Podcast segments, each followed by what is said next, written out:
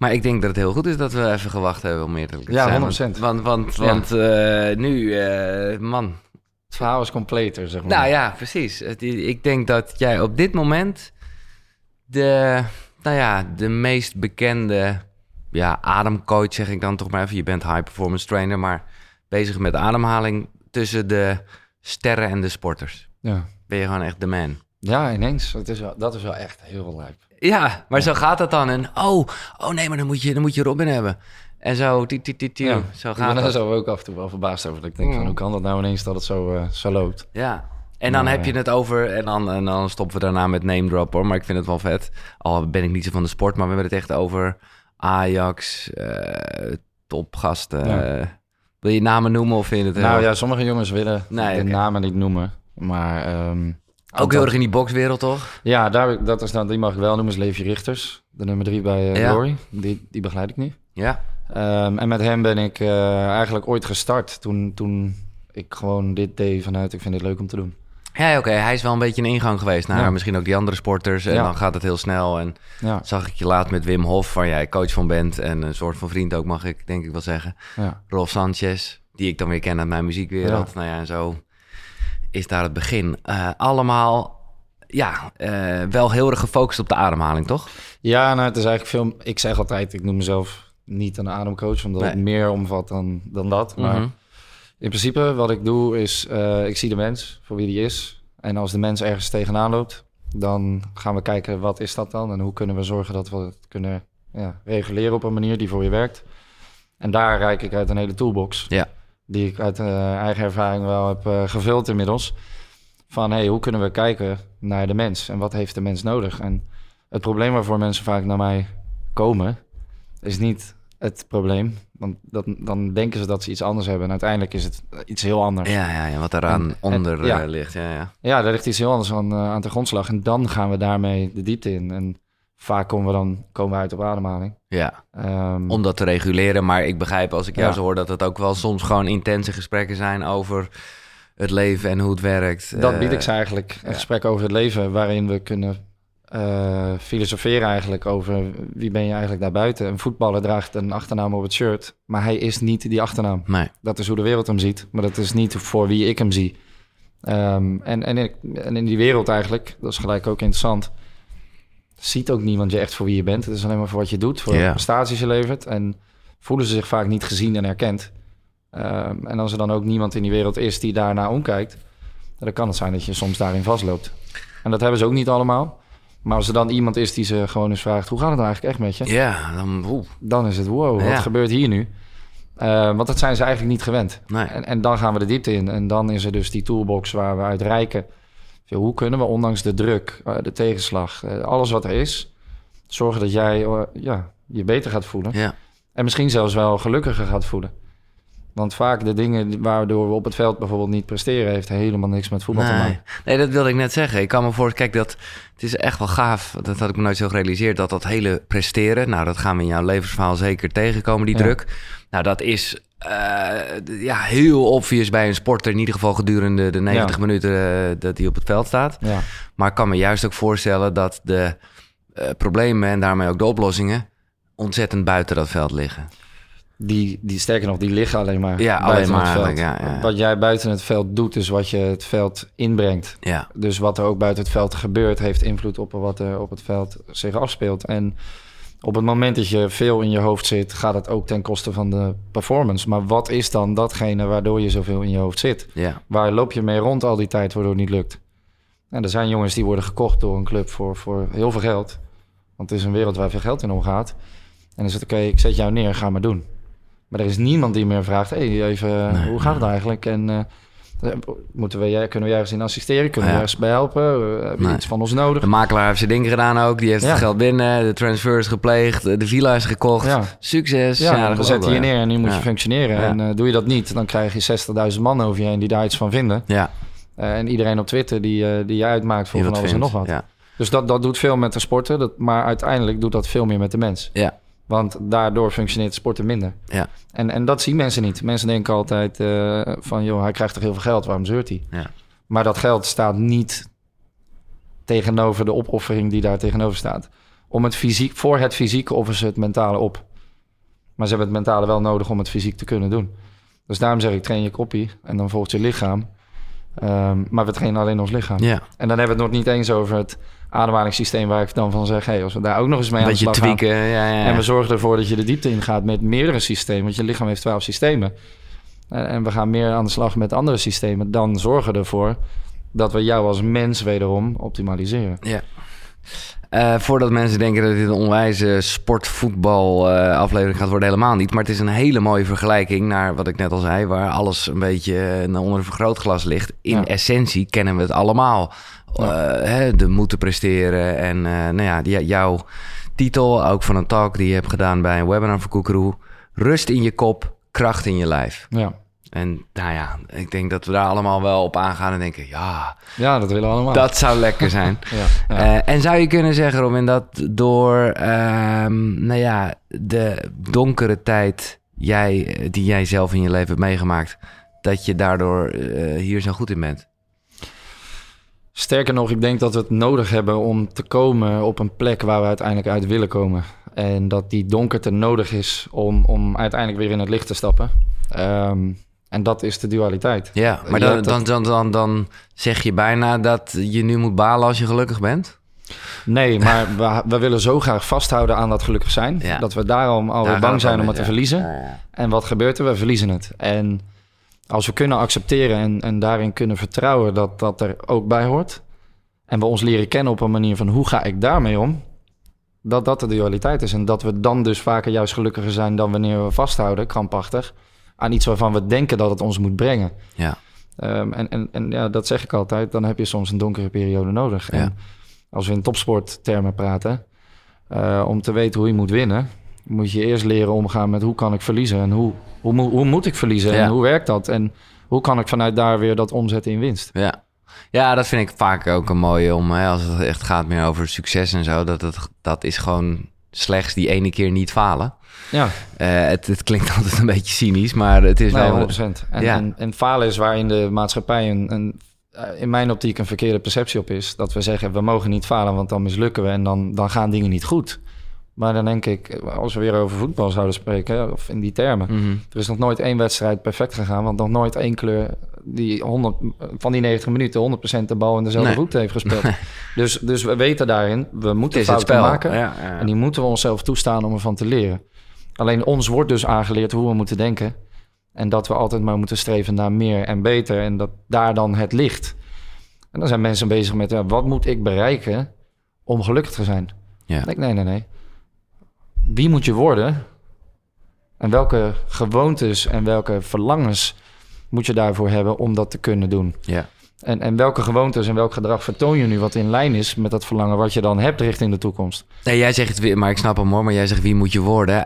Ergens vind ik het altijd heel mooi om te bedenken. Je bent het al lang. Je moet het alleen even. In jezelf gaan zien. Je moet, je moet het alleen even zien. Ja. Eh, hoe makkelijk dat ook klinkt. Maar Ja, ja 100%. Dus even voor de duidelijkheid, en dat is denk ik jouw grootste les eh, ever geweest, dat succes en geluk twee hele verschillende dingen zijn. Ja, en, en we koppelen wel zeg maar succes aan geluk. Maar dan denk ik, vaak bereiken we dat succes en daarna voelen we ons leger dan ooit. Mhm. Waarom? Ons doel is weg. We hebben het gevoel niet ervaren. En dan is het eigenlijk een, een soort recept voor een depressie of een, of een. Eh, wat juist onrust in je kop eh, oplevert. Van ja, maar ik heb het nu toch alles en nu zou ik me toch gelukkig moeten voelen. Ik denk, ja, dat komt omdat je iets buiten jezelf hebt neergelegd. Ja, Waarvan je dacht, tot op heden, dat dat het zou worden of zijn. ja. Ook met de beste intenties, hè? Ja, om, om, 100%. om andere mensen gelukkig te maken en daarmee jezelf. Eh, nou ja, zo stond jij in een pakje beleidsadviseur, woordvoerder in de media. Ja. Kan ik je daar nog ergens van kennen of zo, zat ik me nog te bedenken? Ehm, nou, ik sta ergens op de foto met Mark Rutte. oh, Dat ik hem een brochure voor de detailhandel, voor de Tweede Kamerverkiezingen van 2017 Ja, ja, ja. of 16, eh uit uh, Ja, inpak en zo, Inpak, haar, zo naar achter, vet, ja, ja, eh, echt de, de snelle jongen. Ja, Ja. ja, ja, Ja, en eigenlijk alles doen voor erkenning en waardering om maar gezien te worden. ja. En, eh, en daar had ik dat voor nodig. En daar deed ik alles voor. En kijk, nu is het makkelijk eh, zeggen dat, dat het niet was en dat je nu gewoon veel meer eh, je leven leeft. Ja. Maar nou ja, dat, dat, dat momentum hè, van die foto dan met Mark Rutte. Als je daar nu een beetje naartoe terug probeert te gaan. Was je toen ook echt leeg? eh, of was dat nog wel even een soort klein dopamine shotje... waarbij Ja. je in ieder geval de illusie had dat... Ja, Vooral het dopamine shot. Als iets lukte, kreeg ik daar Ja. vo- ja, volledige voldoening uit. Omdat Ja. iets lukte. Maar ik was bezig dat dingen moesten lukken. ja. En, en, en het was dus ook nooit goed genoeg. Want dan, Nee, want dan ging ik door naar het volgende. Ja. Dan was het oké, we hebben nu die. En, en ik weet nog, toen voor de Tweede Kamerverkiezingen waren we bezig met... Nou, Tweede Kamerleden dreigen te gaan verdwijnen. We moeten ze opnieuw leren kennen. Nou, toen zaten wij achter ons bureau, zaten ze allemaal strategieën te bedenken. En ik dacht, de enige manier is toch om er naartoe te gaan. En ik, ik stapte in mijn auto, ik zei doei. De directeur zei, nou, wat ga jij nou doen? Ik zei, ik ga daar naartoe. Die mensen moeten ons toch leren kennen. Moet je ze zien en de hand schudden. En een brochure overhandigen. Ik had de 30 uitgeprint, ben ze gewoon gaan geven. En ik, ik schudde daar heel de boel op, omdat het ongebruikelijk was. Ja, het was te, info, te informeel Ja, en. En daar dacht ik, joh, dat zullen we nog wel zien. En daar kreeg ik heel voor elkaar. En dan kreeg ik vanuit thuis, kreeg ik dus de erkenning en de waardering van... je bent dus heel goed bezig. Want waar ik werkte, dat was waar mijn stiefvader destijds eh, zijn aandelen van had verkocht. Ah, oké, oké. Dus daar zit dan, dan gelijk de onderlaag in. Nee, oké, dat wist ik niet. Oké, laten we even helemaal naar, eh, naar jouw verhaal gaan, want het is wel fascinerend. Dus jij eh, bent geboren. Ik moet zeggen, daar herken ik nog wel wat in. En ik weet daar het fijne niet meer van, maar ik vond het mooi dat jij, zeker omdat je nu met ademhaling bent, nog even daarop teruggreep ergens in een gesprek. Kwam met heel erg astma. eh, Ik had ook, eh, ja, maar ik kan me echt. Kan jij er nog iets van herinneren? Ik weet nog dat ik een knuffel had van Bert en Ernie. Ja. En dat er een foto is dat ik de kinderafdeling verlaat eh, en dat mijn ouders naar huis moesten. Dat moment zelf niet, maar dat, dat moment heb ik altijd in de vorm van een foto, soort van Ja, in mijn, in mijn systeem zit dat. Maar ik kan me wel herinneren dat, nee, ik, was, ik ben dus heel zwaar astmatisch geboren. Bijna overleden bij mijn geboorte, omdat ik gewoon niet kon ademhalen. Ja. Mijn moeder kreeg toen een postnatale depressie, dus ik werd ook gelijk gescheiden van haar. Ehm, en toen ben ik in een couveuse gelegd en, en daarna eigenlijk ja, soort als een probleembaby. Ehm, en daarna ben ik op, voornamelijk opgegroeid in Heideuvel. Dat is een astmacentrum ja, in Hilversum dan, bij Ja. Baarn daar. Ja. En daar, ehm, ja, daar kwamen mijn ouders één keer in de week. Maar dat heb ik, ja, laten we zeggen, de eerste drie jaar wel zo goed als doorgebracht. En, eh, en, en uiteindelijk daardoor ook wel een achterstand opgebouwd in het gezin. En, en dan kwam ik terug bij het gezin en dan, ja, toen gingen mijn ouders uit elkaar. ja. Dus dat was altijd wel een soort van... Toen was je vier of zo. Ja, Ja. Ja. En dan, eh, jij zegt achterstand, maar sowieso natuurlijk als het gaat om affectie, aanraking, liefde. Helemaal niet. eh, boe, man. nee, was er niet. Heb ik later in mijn leven ook heel veel moeite mee gehad om, om mensen aan te raken. Mensen Ja. die naast me kwamen zitten, dan deed ik er een knuffel of een, of een Ja. kussen tussen. Zodat ze niet in mijn ruimte waren. Knuffelen deed ik nooit. Nee. Nou, dan loop je in relaties, loop je ook eh aan vooruit dat mensen zeggen van ja, ik, ik krijg helemaal geen contact met Nee. jou. Dus dat heb ik allemaal moeten leren. Ja, en dan zelfs, tenminste dat weet ik niet, maar ik, dat is een beetje uit eigen ervaring. Is dat nog altijd een soort basis, eh, zeg je dat? Het zit er altijd nog wel in, of, of Ja. ja toch? Het, Ja. het is mijn basis Ja. waar ik me van bewust ben dat ik eh, daar me bewust van moet zijn om het aan te maar als je passen. dat niet bent, dan zeg je gewoon, zet je gewoon weer knuffel ertussen. Of dan nou doe ik dat, eh, ja. Iets anders, ja. Of ik hou, ik hield altijd mijn adem in tijdens een knuffel. ja, En ja. Als iemand naast me kwam zitten, hield ik mijn adem in. Ja. En dan was ze weg en dan, oh, gelukkig. Wauw. Ja, dus dat, eh, dat heb ik moeten leren, joh. Ja, En, en uiteindelijk, ja, in Heideuvel, de eerste drie jaar... ik weet nog wel, ik was altijd bang in het donker, dus er moest er een nachtlampje zijn. Ik weet nog dat we daar als Peter Pan mocht ik me verkleden voor een... eh, ja, mochten we een soort show opvoeren en dan Ja. kwam je, kwamen je ouders. ja. En ik kan me nog herinneren dat toen mijn ouders kwamen... dat de sfeer heel slecht was. Maar dat kwam dus op mijn, omdat mijn vader eh, ja, Die dingen deed... waardoor het gezin uiteindelijk uit elkaar viel. Als in met iemand anders? Ja, of- die gingen vandoor met de buurvrouw. Ja, oké, classic. Ja, dus dat, dat zorgde ervoor dat, eh, dat, ja, dat ik altijd spanning voelde. Ja. Maar als kind denk je, ik zeg altijd, kinderen zijn super narcistisch. Het gaat allemaal alles over ons gaat. Ja, ja, ja, mooi. Ehm, ja. En toen heb ik altijd gedacht, joh, mijn ouders gaan uit elkaar vanwege mij. Ik heb het, en later kan dat niet in perspectief plaatsen, want ja, dat, dat, dat referentiekader had ik nog niet. Waardoor ik eigenlijk altijd dacht, dat ligt aan mij. Dus ik moet gedrag gaan vertonen, waardoor ik leuk vond. Dat, dat medicijn werd altijd humor. Waardoor ik mezelf altijd grappig maakte om, als mechanisme om mezelf te verdedigen tegen dat gevoel wat ik had. ja. En zo werd je een beetje die gelikte jongen, zeg maar, van ja, ja. Die leuk gevonden moest worden, moest lachen en iedereen moest entertainen. En eh, ja, eigenlijk vanuit daar zeg maar zijn, ja, zijn voldoening kon halen nog. Maar jij zegt, eh, je vader ging er vandoor met de buurvrouw, maar het was niet dat hij naast je ging wonen. Hij, dat, hij ging toch echt uit zicht, was hij uiteindelijk? Nee, mijn vader bleef in Hilversum wonen. Oké. En ik ging wij, mijn moeder leerde een jaar later, leerde, wij, leerde mijn moeder leerde een nieuwe man kennen. Ja. Ehm, en toen zijn we naar Rotterdam vertrokken. Ah, oké. Ja. Dus zo- ja, oké. Ja, en in dat eerste jaar, zeg maar, mijn vader ging vandoor. Mijn moeder had hele zware migraine, kon ik niet werken. Ja, dus mijn moeder moest... eh, mijn vader ging er vandoor met de buurvrouw. En mijn moeder moest in ruil voor eten op de kinderen passen van de man van de buurman. Dus de, de, de vrouw van mij, waar mijn vader mee vandoor ging, haar Oh. man... Die had twee kids en in ruil voor eten lette mijn moeder op zijn kids. Dit is een soapserie. Ja, dus dan moet je jezelf ook wel verlagen naar een niveau van je denkt, "Pff, wat zijn we nou eigenlijk aan het doen? Maar dat was echt overleven. Dus vanuit daar heb ik ook wel gezien wat het met mijn eh, moeder heeft gedaan, zulke situaties. Ja. Eh, en toen, eh, zeg maar, jouw nieuwe vader of stiefvader Ja. of bonusvader, hoe je het noemt, in Rotterdam. Dat was wel heel erg de guy, maar ik ben benieuwd hoe jij dat ziet. Eh, ik, ik snap heel goed dat ouders een soort... Ja, nee, druk is natuurlijk nooit goed, maar gewoon eh, dat ze je pushen om iets te presteren en te Zeker. bereiken. Ja. ja.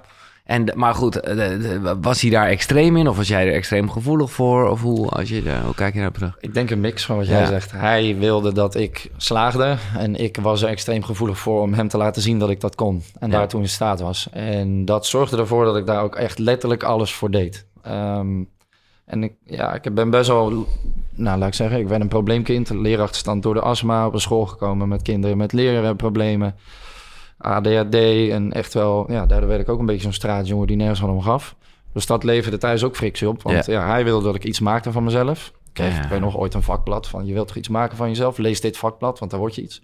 Nou, dan ging dat uit respect naar hem. Ging dat maar lezen om te doen alsof ik dat interessant vond. Ja. En toen op een gegeven moment, ehm, ja, op school werd ik van school getrapt. En ik werd geschorst. En ik vertoonde gewoon gedrag wat ja, niet in lijn was. Maar ik was ook nooit thuis, omdat ik thuis niet die veilige setting voelde. Om, om echt kind te kunnen zijn. Dus ik was heel jong al wel volwassen. En toen op mijn zeventiende vertrokken ze eigenlijk naar het buitenland. Toen zeiden ze, joh, hey, wij gaan in het buitenland wonen. Dit is Je moeder droom. en je stiefvader, ja, oké. En toen, hij had zijn aandelen verkocht en hij ging eh, zijn droomhuis laten bouwen. Ja. En zijn moeder overleed toen hij 25 was. En toen zei hij, joh, ik, op haar sterfbed beloofde hij... ik ga een huis met een toren bouwen. En dat is hij gaan doen met mijn moeder. Ja. En toen zijn ze naar Turkije vertrokken. Maar dan ben jij eigenlijk 17. En dat Ja. zei iedereen verder. Dat is eigenlijk niet normaal. Maar voor mij was dat een soort godsgeschenk. Want Nou ik ja, het klinkt ook wel, nou ja, het klinkt wel als een soort van vrijheid. Het is misschien Ja. niet helemaal waar je naar op zoek bent, maar tegelijkertijd, of er afstand is of niet, die erkenning krijgen van hun, eh, dat zal er nog steeds in hebben gezeten. 100%. Ja. Ja, dus vanuit daar dacht ik, oké, als ze er niet bij zijn... dan moet ik dus nu extra gas geven om Ja. ze te laten zien... van Misschien kijk eens wat ik kan als Ja. jullie er niet zijn. Ja. Ja, daar ben, ik, dat, daar ben ik dus heel veel gaan doen. Dus ik maakte, ze zei dat ik kwam van VMW op basis leerwegondersteuning. En uiteindelijk ging ik door tot aan de universiteit. Ja, en de universiteit heb ik gezegd van, dat ga ik niet afmaken. Nee. Want ik geloof in mezelf en ik geloof dat ik iets anders ga doen. Ja. En ik werkte al als beleidsadviseur, waar ik die opleiding voor nodig had. Maar ja, door gewoon wilskracht had ik mezelf daar binnen gekregen. Vast contract in de wacht gesleept en auto. Nou, het recept om gelukkig te zijn ah, om, Op papier. op papier, omdat Ja. je dan voldoet aan de maatstaven van de maatschappij. Maar van binnen voel ik me super leeg. Ja, precies. Dus ik, ik maak hem misschien wat snelle, harde eh, stap, maar dan komt een burn-out. Ja. Als je doet wat je niet moet doen, gaat dat intern gaat dat frictie opleveren. Ja. En dat voel je. En als je dat ook doet voor een ander, niet voor jezelf, dan loop je uiteindelijk leeg. Ehm, en daarin ben ik helemaal leeggelopen. Toen kwam ik thuis te zitten, eigenlijk heel kort. Ehm, en toen ging ik naar Ibiza om eigenlijk een vakantie. Eventjes van, ik ga er even helemaal uit. En toen stond ik voor het stoplicht. Toen zei ik tegen mijn vriendin van, joh, ik, eh, ik ga denk ontslag nemen.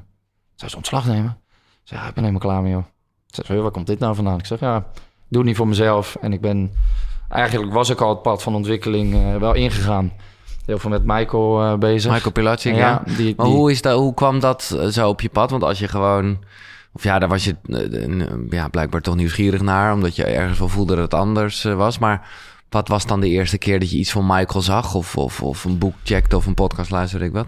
Ehm, nou, ik was altijd heel erg zelf geïnteresseerd in waarom denken mensen zoals ze denken. Waarom Ja, vertonen ja. ze het gedrag wat ze vertonen? Waarom maken ze de keuzes die ze maken? En ik, ik, in het werkveld waar ik werkte, was een burn-out en, en doen wat je niet leuk vond de normaalste zaak van de wereld. Ja. En zo, hoe kan het dat iedereen hier zo gestrest is? Hoe kan het dat iedereen zich in dat pak hijst om zichzelf die status te geven, maar zich van binnen toch leeg voelt? Hoe kan dat normaal zijn? Dus daar was ik altijd wel heel erg al mee, intrinsiek mee, mee bezig. En op een gegeven moment toen, ehm, daar kwam ik op het punt dat ik dacht van... joh, dit, dit kan niet normaal Nee. zijn. En toen ben ik boeken gaan lezen en ik ging naar, ehm, naar Los Angeles. En toen stond ik op de luchthaven en toen kocht ik een boek. Nou, dat was zijn boek. Ah, En, en toen dacht ik, nou, dit is interessant. ja. Ehm, en, Ja. en toen ben ik me eigenlijk meer in gaan verdiepen. Zijn seminar bezocht. Alles van hem geleerd. Veel vragen aan hem gesteld. En toen vroeg hij, joh, hey, eh, zou je mij willen begeleiden? Mijn deelnemers willen begeleiden bij die events. Nou, gedaan. Heel veel van geleerd. En toen ik dus in Ibiza was en op dat, die dag van dat stoplicht ehm, zei van, ik ga mijn baan opzeggen. Toen kwam ik, ging ik naar Cappuccino. Daar reden we dus eigenlijk naartoe. Toen kwam ik hem tegen. En toen hebben we op het terras gezeten en toen met Cindy ook. En toen was het van, joh, eh, ja, wat, wat, wat, waarom dan? Wat heb jij daar nou eigenlijk echt aan? Dat was ongeveer waar het op neerkwam. Ik zei, nou, vroeger had ik mijn moeder nodig die me een trap onder mijn reet gaf. Die heb ik nu niet meer nodig. Nu ben ik intrinsiek gemotiveerd en de wereld ligt aan mijn voeten. Nou, en dat was dus één avond voordat... eh Ja, ja, dit is echt... Ik weet waar, dit, ik, weet- ik toesloeg. weet waar dit naartoe gaat. Dit is insane, want vervolgens stap jij de volgende dag in het vliegtuig. ja, Je hebt nog contact, begrijp ik. ik loop met mijn moeder aan de telefoon, het vliegtuig in. Ehm, en mijn moeder vraagt, joh, hoe gaat het? Eh, heb je lekker vak- Hey jochie, mijn moeder kwam uit Utrecht. Hey jochie, heb je lekkere vakantie gehad? Ik zei, heerlijk. Zei, maar ik moet nu ophangen, want wij gaan vliegen. Het was 9 uur 25. Dus oké, nou, lekker rustig gehad? Ja, rustgevend gehad. Oké, love you, love you. En eh, wij gingen om 9 uur 27 vliegen. Ja. Dus eigenlijk twee minuten na het telefoongesprek heeft mijn moeder eh, met de iPad nog in haar handen een hartstilstand gekregen. En eh, ja, toen was ze er niet meer. Dus dat was wel... Dat, dat, daar kwam je Heftig. achter toen je dus landde in Nederland. ja, Ja. het eerste wat mijn moeder altijd deed na iedere vlucht... Ik hou van reizen. Nou, jij ook. Ja. En eh, ik kwam thuis en dan zei mijn moeder altijd... Welkom thuis, jongen. Eh, bagageband 18. Ja, ja, welkom, ja. welkom. Oh. En ik zag dat ze niet... En ik liet ook altijd weten dat ik geland was. En ik zag dat ze twee uur lang niet meer online was geweest. Dus ik dacht, hm, eerste gevoel. Ja. Hmm, raar. Nou, toen liepen we nog op Schiphol liepen verkeerd. En het grappige dat ik op Schiphol had een gesprek met iemand over... Die zei, ik ben zo bang voor de dood. Ik zei, waarom dan? Zoals iedereen waar je van houdt en niet meer zou zijn. Zou je er dan nog hier willen zijn? Ik zei, ja, dat is wel een goede vraag. Nee. En op dat moment word ik gebeld. Goh. Ja, door mijn stiefvader. Die zegt, joh, eh, ja, mama is overleden. Ik denk, hè? Dat kan niet. Ik heb het net aan de telefoon Ja. gehad. Toen ging gelijk het stemmetje in mijn hoofd. Die zei, ja, dit voelde je al toen je je messenger van Facebook opende... waar we op communiceerden. Ja. En toen voelde ik in alles van, ja, ik voelde het eigenlijk al.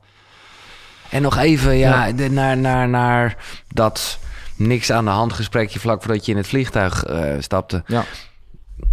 Denk je dat daar toch iets in zit van een, een, een, de rust die je eigenlijk eh, tegen Michael daar in die tent vertelde over...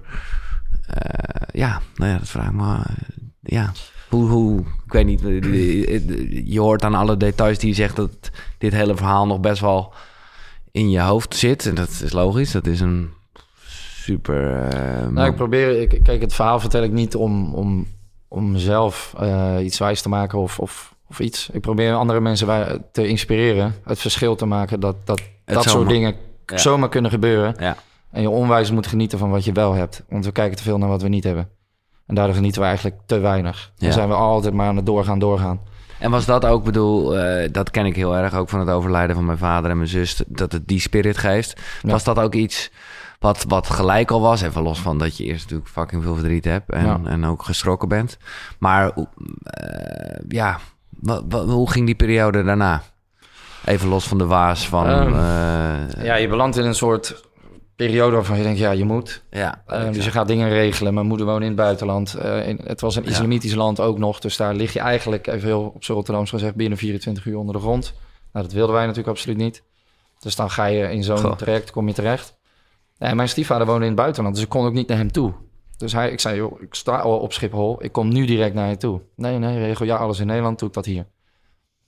En eigenlijk toen hij naar Nederland kwam, op die dag zaten we lekker bij Van der Valk te eten. En toen kwam ik achter dat hij al een nieuwe vrouw had.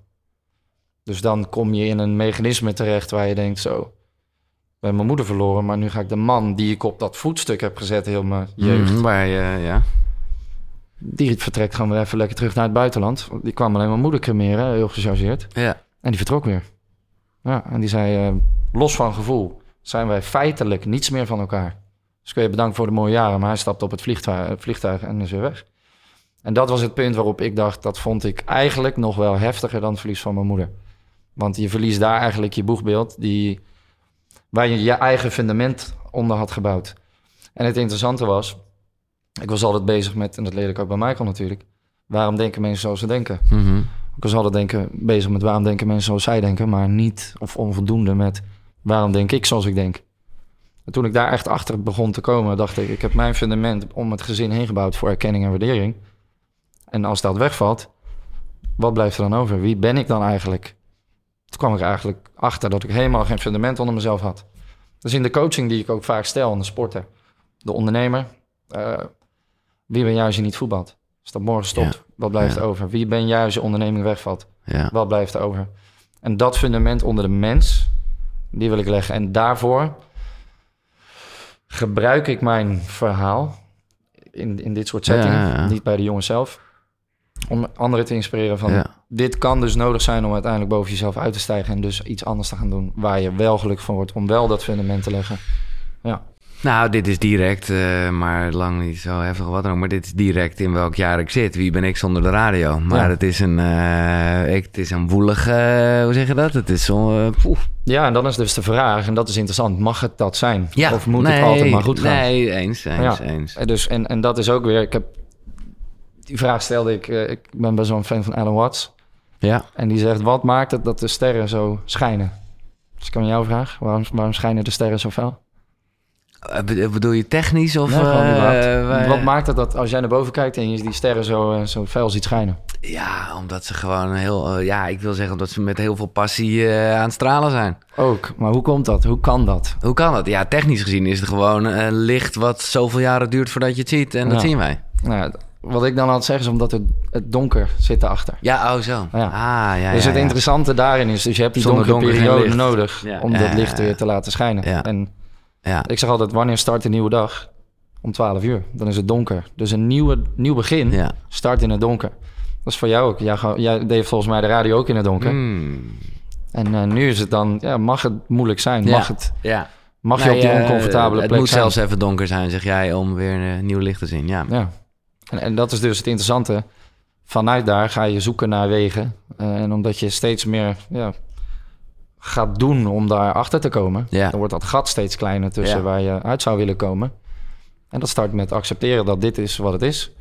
En daar gedisciplineerd en consistent aan werken. En dan kom je daar. Ja.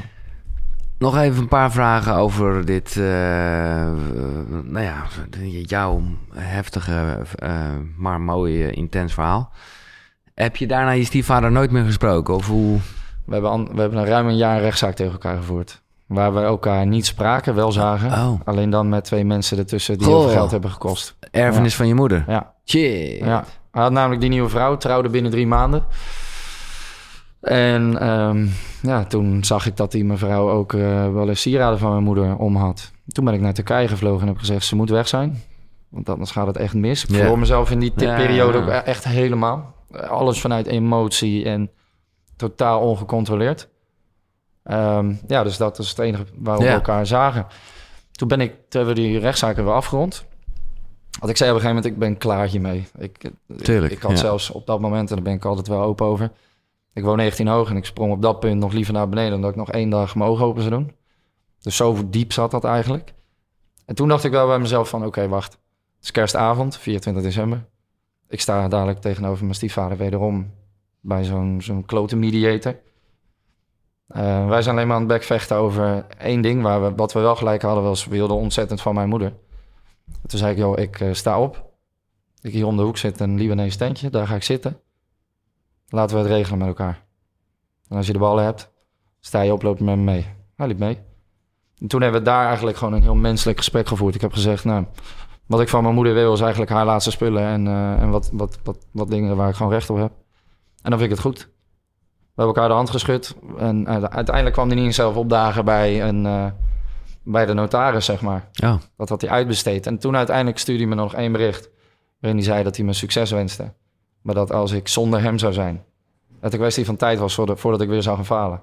Want zonder hem, ik had, zou hem nodig moeten hebben. oh dat was nog wel en dat even- vertelde hij ook tegen de familieleden die hij eigenlijk ook de rug had toegekeerd. Dus de familie van mijn moeder. Ja, Ja, en dat zijn wel heftige dingen dat je denkt van... ja. Toch wow. nog even zo'n trap na of eh, Even nog een trap beetje... na. Waardoor ik echt heel depressief ook wel weer werd als het ware. En toen, ja, in die periode, eh, een maand later verloor ik ook mijn baan weer, wederom. En eh, een maand later kreeg mijn vader de constatering longkanker. En toen dacht ik wel even van, nou, nu ben ik echt helemaal klaar met alles. Nu Ja. zeg ik mijn, ba- nu, mijn baan weg. Ik ga ermee kappen. Ik eh, zie mezelf één jaar als een experiment. En in dat jaar ga ik wel zien wat ik doe. Maar ik had geen idee. En dit is 2019. Mm, ja. God, man, wat... En, en, en want je ineens komt even je echte vader weer boven. Hoe is daar dan het contact al die tijd mee eh, gegaan? eh? Goed. Ja. Mijn eigen vader is in principe mijn beste vriend. Ehm, alleen ik woonde niet bij mijn vader. Nee. Dus ik had wel een soort emotionele disconnectie met mijn vader. Want we konden ook nergens echt met elkaar over praten. Mijn vader heeft zelf een hele heftige jeugd gehad. Is, is gaan ondernemen vanuit eigenlijk Presteren, dezelfde onge- ongezonde Ja. motivatie. Hij heeft heel veel bereikt daarin. Is nu bijna 70. Ik ben onwijs trots op hem. Alleen mijn vader heeft ook nooit het geluk kunnen vinden. Nee. En ik ben nu een soort van, maar goed, dan ga je naar familieopstellingen. Soms wel eens de coach van mijn vader uithangen. En dat wil ik eigenlijk Nee, dat niet. mag kind zijn. Maar goed, je mag wel lief voor hem zijn. Maar, of hem begrijpen in ieder geval. Ja, maar dat wordt steeds beter. Eigenlijk na het overlijden van mijn moeder heb ik wel eens gevoeld van... Soms maakte mijn vader het verlies van mijn moeder groter door zijn afwezigheid. Mhm. En daar heb ik op een gegeven moment... eh, ik had op een gegeven moment een, andere podcast eh, waar ik zat. En toen zei hij, ik hoorde dat je een podcast had en die eh, wil ik met je luisteren. Ik zei, nou is goed, gaan we doen.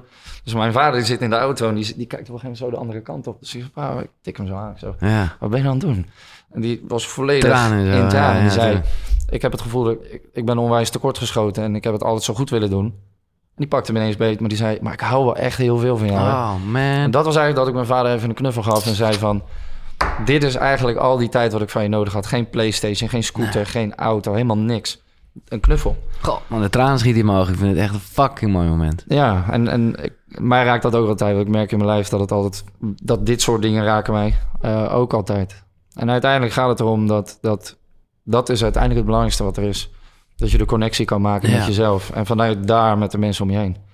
En, en mijn vader voelde zijn geluk door mij in zichzelf. En ik door mijn vader weer heen in mezelf. En dit raakt mij ook wel, want hij, heeft, hij heeft wel gedaan wat hij kon.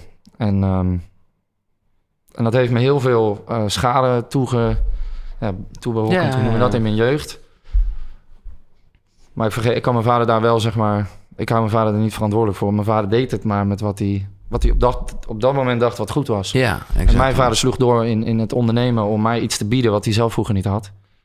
Ehm, ja, dus die kon mij een PlayStation geven. En dat was voor mijn vader, die dat zelf niet kon krijgen. Dat was het gouden, ja. Het gouden. En, ja, ja, ja. en vanuit daar, dit, dit was nodig, Giel, om vanuit dit wat ik allemaal nu doe, was dit nodig om dit te kunnen doen. Dus wederom, mijn vader voelt het als falen, maar ik ben mijn vader onwijs dankbaar. Ik ben mijn moeder onwijs dankbaar. Zelfs mijn stiefvader onwijs dankbaar. Dat dit eigenlijk allemaal is gebeurd. Ja, Want had ik mijn moeder willen verloren? Nee. Maar ik ben er dankbaar voor dat het is gebeurd. Want ik kan hierdoor een diepere betekenis geven aan wat ik doe in mijn leven. En vanuit, die, vanuit dat perspectief anderen het perspectief bieden dat wat er ook gebeurt, jij altijd in staat bent om ja, die ster te zijn die wel weer kan schijnen, zeg Ja. maar. En dat daar dus die donkere periode voor is. ja, En jij zei ook net, kijk, je gaat weg bij de radio. ja. Ik, ik, ik heb wel een klein beetje research gedaan. Nou, Ik weet natuurlijk al langer wie je bent. Maar jij bent ooit ontslagen bij 3FM. Zeker. Wat maakte het dat je vervolgens weer aan de bak komt bij iets anders? Ja, dat ik er gewoon niet akkoord mee ging. Eh, dat is wel grappig. Want ik dacht gewoon van ja... Ik, ik ben gewoon de volgende dag toch naar mijn werk gegaan. Eh, omdat ik dacht, ja oké, dan word ik niet betaald. Dan ga ik hier stage lopen bij wat toen het 3FM Nieuws was. Juist. Ik ging, ja...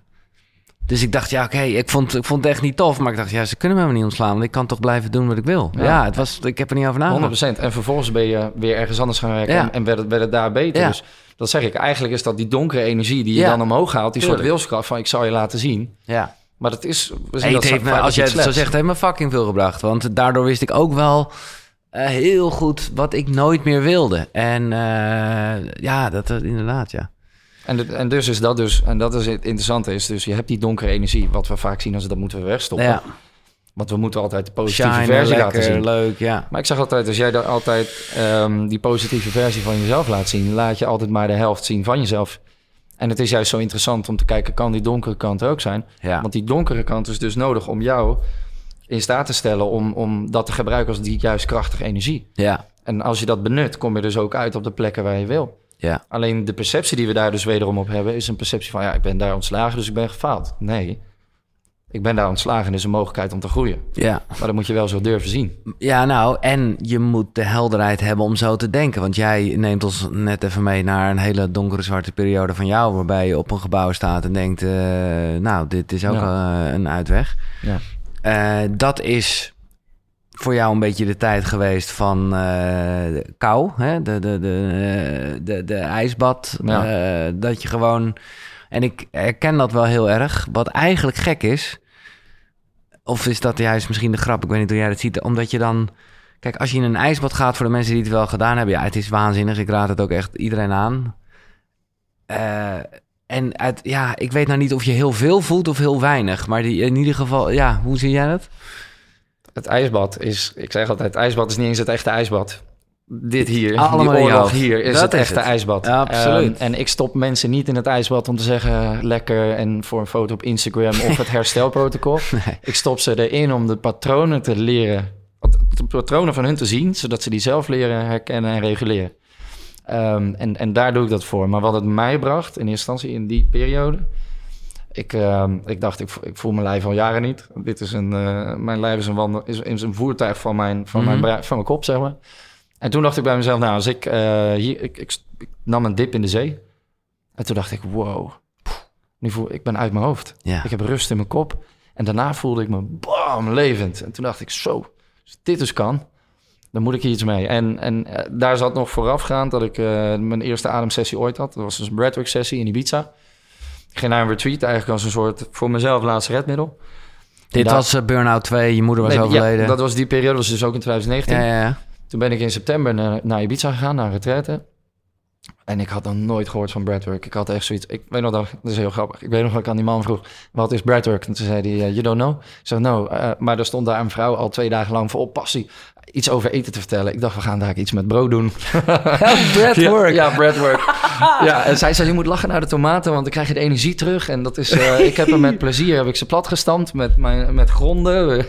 en ik dacht, nou, we gaan iets met brood doen daar. Dus heel grappig. Ik had geen idee. En die, en die, die guy die heette Nick. En die zei, eh, oh eh, nee, nee, nee, het is met, het is met ademhalen. En toen zei hij, nog nooit gedaan? Toen zei ik, nee. Maar wat gebeurt er dan? Toen zei hij, you'll see tomorrow, brother, zei hij tegen me. En de volgende dag had ik daar dus een onwijs mooie verbonden ademsessie. Ja, daar heb ik, Dat kan best wel diep gaan. daar heb ik mijn moeder letterlijk, gewoon zoals wij hier zitten, gewoon gezien. Gesprek gevoerd. Of het, waar het zich afspeelde, I don't know. Nee. Maar het voelde als levensecht. En, en daar heb ik afscheid kunnen nemen van mijn moeder. Mezelf vergeven voor alle shit die ik mezelf heb laten gebeuren. Ehm, en, mijn, st- en mijn stiefvader.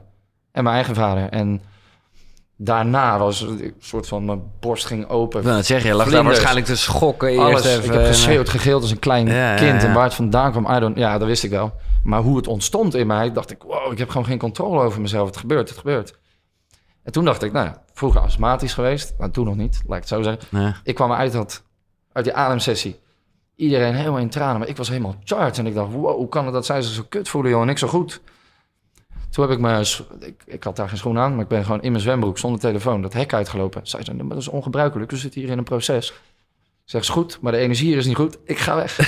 en toen ben ik naar buiten gegaan, ben ik, ben ik gaan rennen naar, naar ja, Calat- Calatarida was dat, die plek in, eh, in, in Ibiza.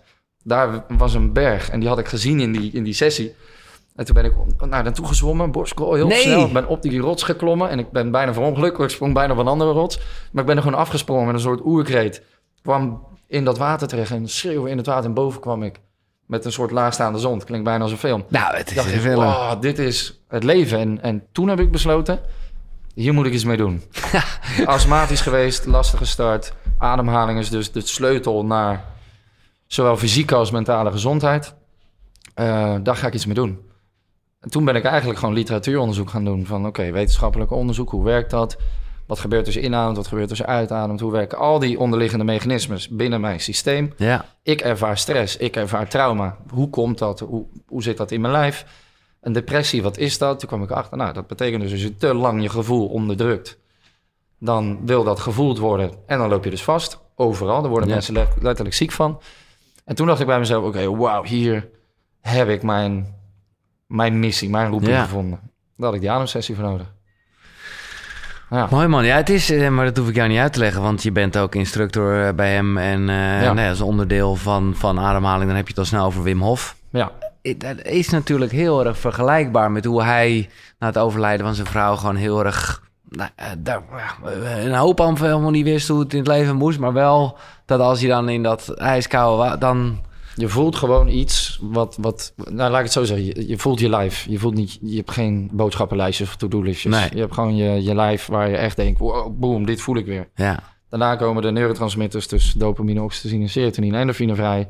Waardoor je gewoon wow, denkt, zo. En je voelt je verbonden met jezelf. ja, Dat voelde ik mijn jaren niet. ja. Dus ik, ik dacht, ademhaling in combinatie met de kou... en een goed gesprek over het leven... dat is voor mij eigenlijk, zeg maar, een soort van... Nee, ik wil nooit zeggen een methode, want ik vind... ik ga naar de bron, dan principes en dan kijken naar... wat heeft iemand nodig? En vanuit daar ga je werken. Ja. En dan is er dus weer, wederom die toolbox waar je uit kan reiken van... hey, hoe slaap je eigenlijk? Ja, ik ben laatst naar de dokter geweest en ik heb oxa, oxazepam gehad. oh, oké, maar welke vraag stelde je aan de dokter? Ja, ik slaap slecht en hoe kan ik beter slapen? Klonk. Oxazepam, laten Ja. we een symptoompje onderdrukken. En toen zei ik ook, oké, interessant. En toen ben ik dat ook weer gaan onderzoeken. Want mijn arts, die zei dat ook tegen mij. Ik ben jarenlang naar- met paniekaanvallen naar bed gegaan. Sterker nog, ik was bang om te gaan slapen... omdat ik dan weer die paniek kreeg. ja. Waar sliep ik mee? Met oxazepam. En mijn moeder is heel zwaar verslaafd geweest aan medicatie. Altijd immigram en voor haar migraine. Elke dag weer. Mijn moeder moest ook sparen om uit eten te gaan... als ik dan één keer in de zoveel tijd eh haar kwam bezoeken. Dus ik had altijd wel ook een aversie tegen medicatie. Als ik hoofdpijn heb, ga ik een ademoefening doen. Dan ga ik, niet, eh, ga ik geen paracetamol. Omdat ik weet, hey, ik heb zelf invloed op mijn systeem. Maar daarvoor moest ik leren hoe mijn lichaam werkt. En, en het interessante is dus... wie weet er nou echt hoe zijn lichaam werkt? Wie weet er nou hoe zijn brein eigenlijk in elkaar steekt? Hoe- Wie weet hoe zijn zenuwstelsel werkt? En wie weet hoe die zichzelf dan kan reguleren? Bijna niemand. Nee. Ik, nou, dan ga ik, dan ga ik dat zorgen dat ik dat weet... en dat ik dat kan doorgeven. Het is wel een leuke, ik daag je uit om, want, want dit is iets dat al regelmatig is uitgelegd. Ehm, maar ik zou het gewoon echt voor, voor kinderen, ben ik benieuwd. In, in, in, in, in- nou ja, neem de tijd die je, die je ervoor nodig hebt. Maar even gewoon zenuwstelsel, parasympathisch, sympathisch. Ja. Eh, ik ben eh, vijf jaar oud. Interessant. Ehm, dan zou ik dus zeggen, s'avonds je mond aftapen. Nee, ja, nee, maar nu ga nee, nee, nee, maar je moet het mij uitleggen hoe het werkt. Hoe het werkt, als in? Als in, hoe, eh, met, eh, met, met die verschillende, wat dat parasympathisch is Nee, en, en wat me rust geeft en wat me juist focus geeft en eh, de- dat. Het is heel simpel voor mij, hè, dan. Ja, nee, dan, maar- maar Ehm, ik ben vijf. Jij bent vijf en ehm, je, je, je, je, gaat over, je, je bent nog niet ontwikkeld. Nee. Nou, oké, dan ben ik, sorry, ik ben zeven. Nou, in ieder geval, Je- ik, je ga, bent ik, zeven. ik ben jong, ik ga dit snel, ik, maar jij gaat me je bent uitleggen nu hoe het zeven, je ja. zit al op TikTok, je hebt Ja. klasgenoten die eh, meer likes krijgen dan jij. Ja, En daardoor voel jij je al minder waardig en daar hang je het aan op. Dus je lichaam ervaart stress. Ja. Dan zit je in de sympathische tak van je zenuwstelsel. Oftewel in de fight-flight. Nou, dan kun je nog ja, kiezen. dit snapt een kind toch allemaal niet, de sympathisch fight flight. Nee. Maar goed, oké, ja, ja. Maar dan zou je dus kunnen zeggen... ben jij achter de beer aan het aanrennen of de beer achter jou? Zo kun je het zien. Hmm. En dan zou je tegen een kind kunnen zeggen... hé, hey, de beer is nu achter jou aan het aanrennen. Adem maar even langer uit. En, en inademen is activeren, uitademen is ontspannen. Letterlijk ontspannen. En, en als we kinderen leren op school... niet wat ze moeten doen... in de zin van eh, hoe eh, die Pythagoras... op, Nee. maar hoe het lichaam werkt. In de zin van als je inademt is dus activatie. Uitademen is dus ontspannen. Dus als we kinderen leren hoe ze moeten ademen. Als we kinderen daarin zouden leren hoe hun lichaam werkt. Hoe het biologisch, fysiologisch gezien werkt. Dan denk ik dat we een generatie gaan opleiden Ja. die zelfkennis heeft. En daarin dus ook kan herkennen, erkennen, reguleren. Wanneer het dus minder gaat. En ik, ik- ja, dat zou een heel mooi iets zijn als we dat zouden kunnen Top, doen. hè, ja. Want je, en dan ga je weer uitademen. Langer zorgt er dus gewoon voor dat we meer in rust zijn. En kunnen herstellen van de, van de stressoren die we in de dag hebben Ja. ervaren. En, en dat zijn het nu op dit moment onwijs veel. We zitten maar te scrollen. We, we Ja. eten te veel. Wat allemaal, nou, je, je hebt ook met Joep eh, gesproken. Dat is allemaal laagdradige ontstekingen. Dat wordt het chronisch. En, en zo lopen we dus ook chronisch in stress. ja. Voetballers staan chronisch onder druk. Dus dat is chronisch onder stress. En dan is het juist de kunst om iemand juist... mm, Laat ik het zo zeggen. Het is heel makkelijk om nu... Je hebt spe- een special forces meegedaan. Ja. Om te zeggen, nou Giel, ga maar staan. Doe maar 20 jumping jacks en dit en dit. En dan ga ik... eh, ik wil jou een stoïcijn maken. Dus ik ga onwijs tegen jou gillen. En, ah, en dat is zo makkelijk. Maar jou laten terugschakelen om absoluut niets te doen, dat is tegenwoordig een kunst. Ja, Ik wil mensen die kunst leren. ja, En leren hoe ze die zelf kunnen reguleren. ja. Is daar ook wel, ik vind het goed dat je het noemt, is daar ook wel een onderdeel van, wat je dan misschien minder in het programma ziet, maar een echte special force is, moet dus juist, ik zeg niet dat ik dat ben, maar ik heb meegedaan aan het programma inderdaad, moet juist heel erg daar tussen schakelen. Wat, wat, ik, ik heb zelf een van mijn beste vrienden werkt bij, eh, bij Defensie, best wel, eh ja, als marinier. Ja. En die, die, die wordt aangeleerd om iets te onderdrukken. Ja, En, en dat is niet natuurlijk. nee. Dus hoe meer jij onderdrukt, hoe meer je op termijn gaat voelen wat gevoeld moet worden. Dat is ik al, dan moet je doorvoelen. Maar wat doen we? Wegstoppen, want anders ben ik zwak. Dat Ja. is het mechanisme wat Ja. wordt aangeleerd. Ja, nou ja, goed. En, en da- daar is de marine een heel concreet, eh, echt levens, eh, van levensbelang voorbeeld van. Maar ook in ons dagelijks leven is het gewoon soms wel even praktisch, makkelijk. Ik wil niet zeggen dat het best is, maar wel logisch dat je denkt, nu even niet. Ja, Eh, maar ja, dat betekent wel dat je er later nog wel iets mee moet. nou zeker. Kijk, uiteindelijk... Ik, ik mag nu toevallig bij Defensie een, eh, binnenkort een sessie gaan doen. PTSS, daar lopen best wel veel jongens mee. Absoluut, ja. En, en ik zeg op termijn, loop, maar, loop lang genoeg met iets wat jij onderdrukt en je lichaam wordt ziek. Het lichaam Ja. gaat tegenstribbelen, in, dan wel in de vorm van een burn-out vastlopen. En dat, die shit projecteren we altijd op de, meest, meest, ja, de mensen die we het meest lief hebben. Mhm. En daarin denk ik, joh, als we daar eens bewust van zouden worden... en daar dus ook bewust preventief mee bezig zijn... ja. ja, dan kunnen we zoveel... Nee, maar ik bedoel zeggen, ik vind het te makkelijk om dan te zeggen... ja, je moet het niet wegstoppen, je moet het gewoon gelijk even zo voelen. eh, Nee, maar want dat- dat, kan gewoon heel vaak eh, Wat- in, die situatie zeker niet. Wat Maar mensen dan doen is, dan gaan ze voor de quick fix. En die in mijn optiek bestaat niet. Nee. Het gaat erom, er is een, een ritme van je lichaam. Circadiaans ritme, dat is het ritme van 24 uur. 12 uur licht, 12 uur nacht. Wat doe je als je wakker bent? Wat doe je voordat je gaat slapen? En, en, en wanneer ga je werken met het ritme van je lijf? Een bioritme aanhouden, je lichaam kent geen weekend. Zorg ervoor dat je consistent, gedisciplineerd daaraan werkt. Dan is ook de kans dat dat allemaal gaat gebeuren minder. Mhm. Maar, maar als we daar meer mee bewust zouden zijn en dus ook dingen al gewoon in onze gewoontes aanleren. Dus bijvoorbeeld, ik douche elke dag koud. Ik doe elke dag mijn mond aftapen voordat ik ga slapen. Eh, Ik doe een ademoefening voordat ik ga slapen. Ik doe een ademoefening om, om, voordat ik wakker word. En zo heb ik meerdere keren per dag echt gewoon dingen waarvan ik denk, dit zijn non-negotiables. Ja. Want slapen is super belangrijk. Ja. En wij zijn in de maatschappij ook weer, slapen duur als je dood bent. En eh, oh ja, het leven is een feestje. En, eh, Nee, die maar als je niet goed slaapt, ga je er dood. Dus dat is Ja. gewoon. Ja, het, dat, is de, dat is gewoon de wetenschap. En dan denk ik, wat je overdag dit is hoe je slaapt. En hoe je slaapt is wat je overdag kan. Want dat is namelijk je weerbaarheid. En, en tegen bijvoorbeeld de jongens die studeren nu nog... daar zeg ik ook tegen. Die nacht die je hebt overgeslagen... is dus eigenlijk een dag die je verloren hebt. Eh, Hoezo dan? Dus, nou, in je slaap, daar sla je het op. In jouw remslaap, daar is het waar je je hersenen de opslaan wat je hebt geleerd... en alles Mhm. kunnen verwerken. Ah, ja. ja, ga gewoon eerder naar je nest. Ja, het klinkt heel stom, want je denkt, ja. Ja. maar ik moet nog al die dingen lezen Ja. of doen of checken. Ja, nee.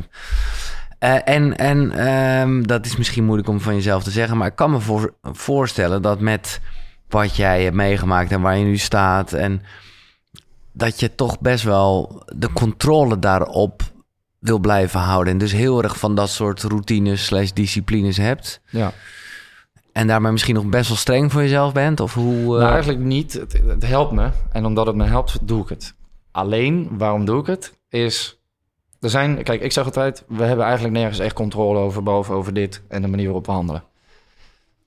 Met Maar dit bedoel je je brein. koppie. Maar heb je daar controle over? Niet altijd. Nee. En, en dat is ook weer interessant. Gedachten hebben we, maar we zijn ze niet. Nee, exact man. En, en dan is het, als jij een wolk voorbij ziet komen en je kijkt ernaar, dan zeg ik, ben jij die wolk? Nee. Oké, dus als die gedachte komt, ben je dan die gedachte? Nee. Waarom identificeer je je dan de hele Ja. dag mee? Dus dat is interessant. Je kan hem dan kiezen. Je hebt, je hebt, je hebt superveel gedachten per uur, ik geloof 50. En, en uiteindelijk kun jij elke keer weer kiezen. En elke dag dat jij opstaat, kun je kiezen. Elke dag, en dat zou je zelf ook misschien wel ervaren, want we zijn gewoon mensen. Elke dag sta je op en denk je, oh, dat ligt mijn bed zo lekker. En dat is een gevoel. En, en, en uiteindelijk zeg je, hoe krijg je jezelf uit bed? Dat is met je mind. Dat is gewoon trainbaar. Dus dat is ook weer daarin een soort van discipline tonen. Niet altijd. Maar uiteindelijk, elke dag steekt er iets zijn hand uit naar je. Is dat teleurstelling? Dat kan zijn, vandaag gaan we winnen, vandaag gaan we verliezen. Vandaag ben ik vrolijk, blij, noem maar op. En elke dag kan je kiezen wie die stem van jou krijgt. Wie geef je een hand? Mhm. En uiteindelijk probeer ik elke dag iets te doen. Van elke dag is weer een nieuwe dag. Gisteren was gisteren, kan ik niet meer veranderen. Elke dag is een nieuwe dag. En op die wijze probeer ik wat ik dus zelf niet kan controleren. Probeer ik door de routines die ik heb, wordt het wel te managen. Ja. de- ja, en maar- dat is waarom ik het doe. Dus wat ik niet kan controleren, wordt beter te managen... doordat ik zelf invloed uitoefen op mijn systeem. Ja. Net zoals de, nou ja, heel concreet voeding. Je gewoon weet van, hé, hey, als je nou goede voeding in Ja. je motor stopt, dan zal dat Ja, in ieder geval... ik, eh, ik- ja. ik moet altijd zeggen, en dat mag iedereen weten... eten is mijn blinde vlek. Ik hou onwijs van eten. Ik vind het gezellig. Als wij je bitterbal hadden, had ik hem... eh, had ik hem daarna lekker naar binnen geschoven. Alleen, ja, dan zeggen mensen wel eens... ja, maar jij, eh, jij eet wel bitterballen, dus jij mag niks zeggen over voeding. Ja, dat vind ik ook weer altijd wel heel interessant. Dus dat, daarin schetsen we al de kaders voor elkaar... van wat we wel en niet mogen. En dan denk ik, doordat ik eigenlijk geen wetenschappelijke... of laat ik zeggen, universitaire studie heb gedaan... kan ik dus zo heel breed rijken uit die toolbox. Want binnen een opleiding worden kaders ges- geschetst. ja. En dan gaan mensen ook binnen die kaders denken. Dus eh, als ik zeg tegen jou, nou, we gaan, eh, ja, we werken bij een eh, mooi bedrijf en we willen de, de, de nieuwe top eh, schoenen willen we doen, maar onze divisie is niet helemaal top. Dus we, we hebben concurrenten die doen het veel beter. Ja. Wat mensen dan zeggen is, oké, we moeten kiezen tussen 1 tot 3. Maar die vallen eigenlijk weg, want die gaan naar, de, naar die andere drie, naar die top 3. Dus wij vallen weg. Dus wij moeten kiezen van 4 tot 20. Nou, er zit daar zo'n bestuur netjes in dat pak waar ik ook in zat. Wat gaan zij doen? Zij krijgen het kader geschetst van 4 tot 20. Dus zij gaan kiezen tussen 4 van- tot 20. En omdat dat kader geschetst is, is er niemand meer in staat om te denken... hoe kunnen wij het voor elkaar krijgen om de 1 tot en met 3? Ja. Maar dat is met scholen natuurlijk. Zijn er echt Dat experimenten van, van, van, van kinderen die eh, nou ja, ze gewoon naar het gymnasium hebben gestuurd. Terwijl ze ongeveer op eh, Eh, ik noem speciaal onderwijs. En, en natuurlijk Ja. worden ze positief erin meegetrokken. Andersom dus ook. Dat is 100%. wat je- Ja. Maar het, het, het, het- de grap die ik daarin dus zie... ik heb alle niveaus gehad als AVV bij basisondersteuning... totdat de universiteit en op. Maar hoe meer je daarin binnen die kaders denkt... hoe meer je gaat analyseren. Hoe meer je hier Ja, zit, hoe minder je voelt... Minder, wat wil ik nou eigenlijk. Dus minder intuïtief. Ja. Eh, maar ik noem dat en, eh, ja, analyze, paralyze. Dus net zo lang analyseren totdat je verlamt... waardoor je helemaal geen keuzes maakt. Dat is wat we eigenlijk ook wel vaak doen. Maar dat is, dat is precies, nou ja, ook weer even terug naar het ijsbad. Ja, dat zou ik toch best een shortcut willen noemen. Waarbij je heel snel van denken naar voelen gaat in ieder geval. Want eh, Ademhaling is de poort naar je fysieke en mentale gezondheid. Ehm, en de kou is voor mij een manier om dat echt in combinatie dan te voelen. ja. Ja. We gaan even naar, eh, je hebt al wat dingen daarover gezegd, maar eh, een standaardvraag, namelijk wat is jouw ochtendroutine? Dus er gaat een wekker, Ja, oké? ja ik, ik heb geen wekker. Nee, Ik heb een wake-up light. Dus die eh Subtiel, bootst ja. subtiel zonsondergang opgang op. Ja. Dan word ik wakker. Direct de gordijnen open. Direct een eerste synchronisatiemoment met, met daglicht. Waarom? Mijn, dan, dan zet ik dus eigenlijk mijn ja, circadiaans ritme in gang. Dus mijn lichaam denkt, hé, hey, wacht, we moeten dus deze hormonen blokkeren en, en je bent dus wakker. Ja. En dan komt mijn lichaam op gang. Dan loop ik direct naar, de, naar, de, naar mijn eh, waterfilter. en dan neem ik twee glazen water, waarvan één met Keltisch zout. Namelijk eh, ja, natuurlijke elektrolyten. Ehm, en dat doe ik omdat in je slaap verlies je tot 42% vocht. En dat is ongeveer een halve liter verlies je per nacht. Nou, ik slaap dan met mijn mond afgetaped, dus die trek ik eraf. Ik vul mijn vocht aan. Voor de mensen die eh, nooit de eerdere aflevering hebben beluisterd met met met Casper van der Meulen of eh, welke biohacker dan ook zou ik willen zeggen. Dat is dus om eh, door je neus te ademen, wat by far een betere ademhaling is. Ja. Eh, en denk je dat het nog steeds nodig is? Maar je kan ook denken, na zoveel nachten dat je hem aftapet, snapt eh, je mond ook wel dat die dicht moet blijven. Ja, alleen omdat ik zo astmatisch ben geweest vroeger, Ah. is mijn hele nasale systeem... Is, eh, ja, ja. ik ben ja, heel vaak klink ik verkouden. Dan ben ik het niet. Maar dan, als ik, dan moet ik zeg maar dit doen. En dan is dat letterlijk een verademing voor mij. Ehm, en dus ik heb dan van die stripjes op hier. Ja, wat, en, wat en dan mijn mond afgetaped. Ja, ja, Dus mijn vriendin die vindt het ook absoluut niet sexy, maar is het wel voor me gewend al. ja. Ehm, dus ja, dan, dan heb ik dat water.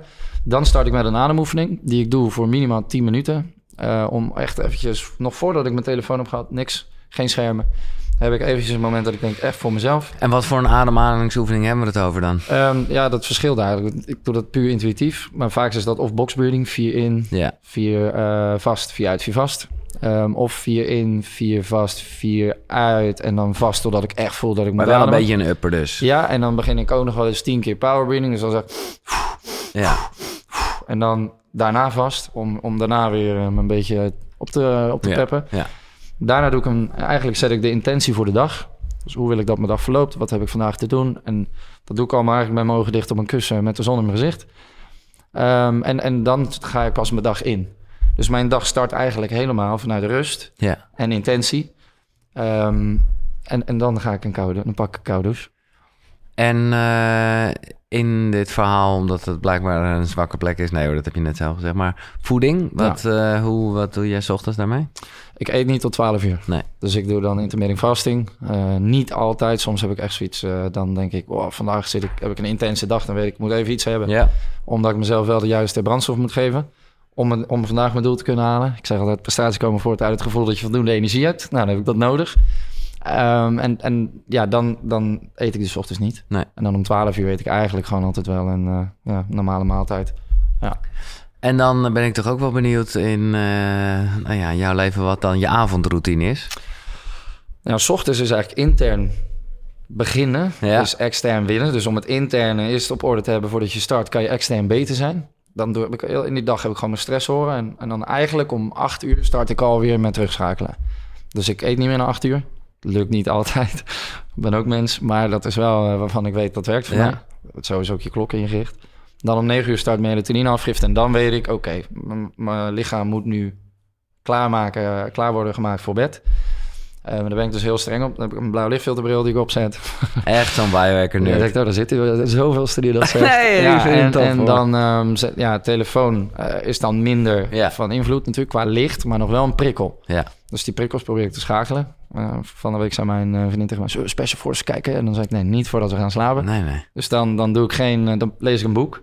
Doe ik echt wel rustige, rustige dingen. Lekker muziek op, ook geen podcast meer. Dat is allemaal weer info. Mhm. Ehm, en dan ga ik eigenlijk nog, ja, doe ik lezen. Dan heb ik een zo'n eh, rood lichttherapie eh, lamp. Heb ik, die heb ik nu uitgeleend aan een jongen die geblesseerd is. Maar die zet ik dan ook nog neer. En dan ga ik met dat licht ga ik lezen. Dan, dan heb ik geen blauw licht. Nee. Ehm, eh, en, ja, Wat is de kracht daarvan? Ik moet zeggen dat ik, ik vind het gewoon best wel lekker warm. En tegenwoordig in mijn meditatiemomentje, ik heb er even een Ed in zijn lei gehad. Ja. Eh, nou ja, zet ik dat. Maar ik weet eigenlijk niet zo goed wat het is. Hij heeft eigenlijk- mij verteld dat als je het op je ballen doet, dat je ook heel vruchtbaar ervan wordt. Dus dat ja, maar dat is sungazing. Eigenlijk moeten we daar, nou niet wel, moeten we even eh, een beetje ballen in de zon gaan zitten. Oh, ja. Want dan neemt het daar, eh, nou, waar de zon nooit schijnt, zeg maar, de vitamines op. De Ja, ja. vitamine D.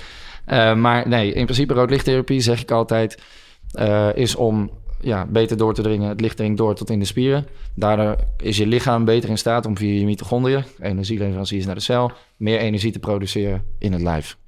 Eh, dus dat. En dan, eh, en dan plak je je mond af. Dan plak ik mijn Hoop ik mond dat je af. ook nog even contact hebt En met ik je neem een warme douche. Waarom? Dat, Oh, dat, oké. Dat zorgt namelijk voor dat die hitte zorgt ervoor dat ik mijn lichaamstemperatuur verlaag voordat ik ga slapen. Ja. Ook daar- weer niet te warm hebben, maar dat merk ik zelf, want dan weet ik me kapot. Ja, ik heb ongeveer 38 graden. Oh, en, ja. dan, eh, en dan doe ik een ademoefening, vier- nog voordat ik mijn mond afplak. 4, 7, 8. Waarbij je dus langer uitademt. Ja, om mezelf dus terug te schakelen en in het adem vast te houden, gaat eigenlijk ook mijn hartslag omlaag. Eh, en zo, dat zijn eigenlijk allemaal voor mij weer momenten om mijn lichaam klaar te stomen. Je onderbewustzijn en je bewustzijn kennen geen verschil tussen de twee. Dus als ik dat iedere dag bewust doe, zegt mijn onderbewustzijn... ah, dan gaat die gozer dit weer doen. Ready for bed. En dan ga ik slapen. Ja. En dat meet ik ook dan met, eh, met, eh, met deze ring. En dan kan ik iedere nacht eh, kan ik zien ja, hoe ik geslapen heb. En Ja. ik, ik, ik ben een soort slaapkampioen. Ik heb echt onwijs goede slaapkwaliteit. Terwijl dat was echt gewoon nooit zo. Nee. Dus daarom ben ik allemaal, eigenlijk alles wat ik voor mezelf ben gaan onderzoeken vanuit shit, Ja. was noodzaak, is mijn kracht geworden. Waarmee ik nu dus zeg maar gewoon, ja, eh, voetballers, artiesten, je neemt het aan het begeleiden. Nee, en ik snap het. En, ik, en ik, eh, het, het, het, het fascineert me, triggers me. Ik heb niet voor niks eh, voor Koekeroel een heel eh, nou ja, webinar gedaan... waarbij nou ja, ik probeerde de term biohacking te vermijden... maar dat is wel waar het over gaat. Ja. Maar ergens, als ik jou dan ook weer met die ring... zit er altijd, ja, misschien, dat zegt meer over mezelf hoor... maar een soort van aversie. Ik denk van, oeh, dat is allemaal wel heel controlfreakerig. Ja. Ik heb ook een beetje iets van go with the flow. Eh, ja. Ja, eh, wat ik altijd zeg tegen de jongens is: voordat je dit checkt, ga eerst eens even bij jezelf na in dat moment van je ademhaling. Hoe zit ik erbij? Hoe heb ik geslapen? Hoe voel ik me? ja. Check je lichaam eerst voordat je gaat meten. Meten is weten, voelen is dieper weten. Dat zeg ik altijd tegen ze. Nice. Ja. En eh, nou ja, s'avonds zijn die boeken dus gewoon chill. Eh, maar ik heb jou ook gevraagd om eh, drie boeken te noemen die jou in jouw reis, ja, tot met waar je nu staat, heel erg heeft geholpen. Ja. Ik ben benieuwd. Ik weet, ik weet helemaal, misschien ben je helemaal geen lezer. Nou, ik lees elke dag Ja. een kwartier. Ehm, dus ik lees best wel wat boeken per jaar. weer, ja, en eh, s ja. avonds. Ja. Dus dat is ook nog onderdeel van de routine. S ochtends Ja. lezen, s avonds lezen. Lees ik ongeveer 30 pagina's per dag. Dat is een half uurtje wel ongeveer. Hm. Ehm, ik vind eh, Het Geheim van Levenskunst vond ik een heel mooi boek. Die is van Reisrik Patel. Oh ja. je ik hebt ken, het al, eh, je bent het al, alleen je weet het nog niet. Dat is eigenlijk een beetje de essentie van het boek. ja, dus het zit in je. Ja. Je bent goed genoeg. En, eh, Ja, wat ik ook een heel mooi boek vond was... eh, Wanneer las je dat? Weet sorry? je dat nog? Weet je nog wanneer je dat las? Of... Drie, vier jaar geleden? Ja, ja. ja. Ja, ehm, daarnaast heb ik ooit een keer het boek gelezen natuurlijk van, eh, van Michael. Vond ik, dat was gewoon Ja. de start. En ik vind eigenlijk als je de basis wil lezen, is dat gewoon een, een, een, mooie basis voor jezelf om, jezelf te, ja. te onderwijzen daarmee. Maar had je Ehm, ook niet dat je dan, want eh, het was voor mij, ik herken heel erg het. eh, we komen op een vliegveld en we zien naar dat boek. Of althans, in mijn geval gaf een goede vriend van mij het aan. En ik dacht, oh, ja, dit jockey, wel ben wel benieuwd wat hij schrijft. Eh, zijn boek schreeuwt ongeveer wel, ga Think and Grow Rich lezen. Van Michael. Ja, Ja, uiteindelijk is dat ook... Ik, ik vind het altijd wel... Kijk, daarom noem ik hem... Intern denk ik, moet ik dat dan doen? Ik denk voor heel veel mensen is dat de basis om ergens mee te beginnen. Alleen het is vaak gelieerd aan succes. Ehm, en daardoor Ja, ja, gaan dat, we eh, nog voorbij ja, aan de essentie van dat fundament... waar we het eigenlijk heel deze podcast over hebben. Want dan gaan mensen iets doen om maar succesvol te worden. Maar waarom wil je dat? Waarom doe je dat? En als je dat hebt, wat levert het jou dan op? ja. Dus wat is jouw intrinsieke motivatie om dat te willen? Ehm, ja, dus, dus dat wel. En wat ik ook een heel mooi boek vond, is eh, van Jan Geurts, Verslaafd aan de Liefde. Hmm, Wat dus echt gaat over fundamentele zelfafwijzing. ja. Ja, ik, heb, ik kan zoveel boeken opnoemen. Ik Ja, heb weg ja. van het denken van Alan Watts. Ja, ik ja, ja, fantastisch. ja. Ja. Ehm, ik vind... eh, ik word eigenlijk het meest geïnspireerd door basketballers vaak. Dus echt eh, de Kobe Bryant, Michael. Jordan. Maar de- ook in het optimaliseren, blijven investeren. Ja. eh, Ja. Toch? Dat bedoel je Ja. dan denk ik een beetje? er is één absolute favoriet die ik heb. Die heb ik nog niet genoemd, maar dat is Relentless van eh, Tim Grover. Oké, waar gaat het over? Hij is de, de coach geweest van, van Michael Jordan Mhm. en Kobe Bryant. Hm. Maar de leuke kanttekening is dat hij eigenlijk zei van... Deze man kwam uit een soortzelfde situatie zoals ik vandaan kwam. Allemaal shit. En die was opgeleid en die ging in een sportschool werken om... Omdat hij dacht, ja, ik wil het lichaam gaan bestuderen. Daar wil ik alles van weten. En die ging voor 3,95 euro ging die daar werken. 3,95 dollar zelfs per uur. En ehm, die zei op een gegeven moment van... eh, nou, toen ik dat eenmaal wist, toen dacht ik... Oké, ik heb nu zoveel kennis opgedaan, ervaring. Ik ga de Bulls, de Chicago Bulls, ga ik een bericht sturen. En die man die stuurde eh, iedereen een brief, behalve in de fanmail, behalve Michael Jordan. En wie reageerde er? Michael Jordan, omdat hij geïrriteerd was dat hij van hem geen brief had gekregen. Dus dat vind ik dan super toffe verhalen. En uiteindelijk ehm, mocht hij langskomen bij, eh, bij Michael Jordan. En toen had hij Converse aan. En toen, eh, dat was natuurlijk destijds met de? Jordan was dat een dingetje. Ja. En toen stond hij voor de deur en toen zei hij, wij gaan met elkaar werken. Tenminste, wat kan je me bieden? Hij zei, wij, Tim zei, wij gaan met elkaar werken. Want ik kan het verschil bij jou gaan maken. En toen zei hij van, wat ga je dan voor me doen? Toen zei hij, geef me één week en je werkt de rest van je leven met mij. En dat gebeurde.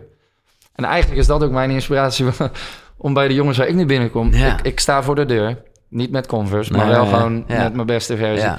En, en ik, ik wil je overtuigen dat ik, je, dat ik jouw prestaties naar het volgende level kan tillen.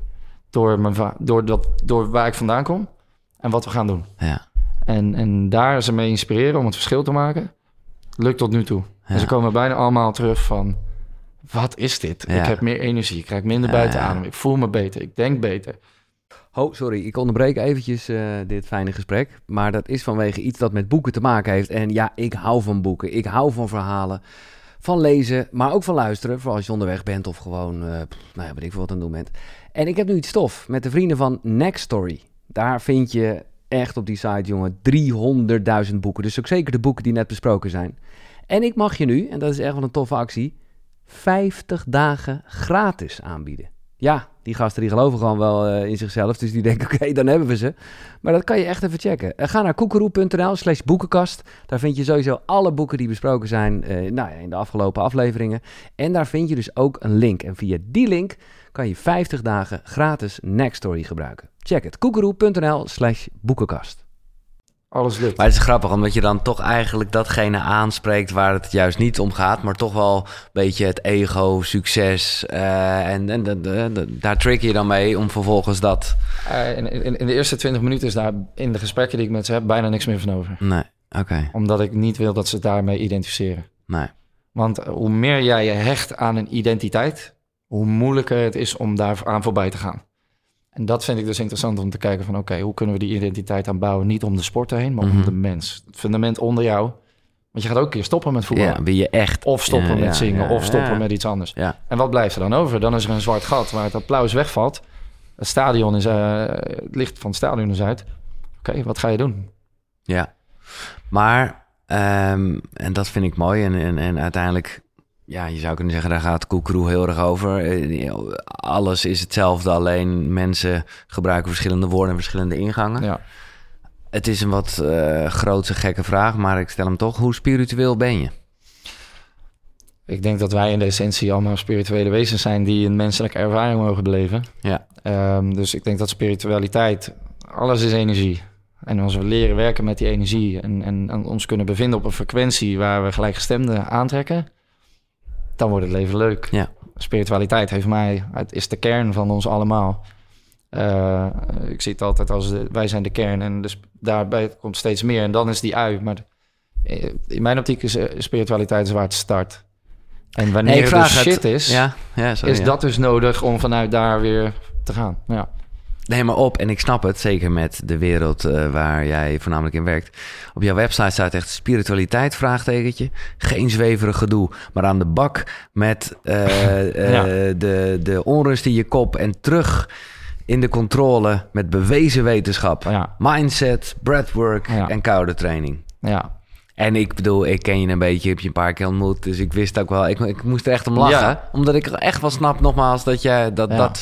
Dat Ja, je moet de taal spreken van de doelgroep die je nou bedient. en als ik zeg, eh, adem naar je kern, dan denken zij, wat heeft deze gozer nou, waar de fuck heeft hij het over? En dan denk ik, oké, dus ik moet de taal spreken van mijn doelgroep om ze beter te kunnen raken. Dus dat, eh, dat doe ik wel, ja. ja. Ja. Nou, dat vind ik mooi. Ja.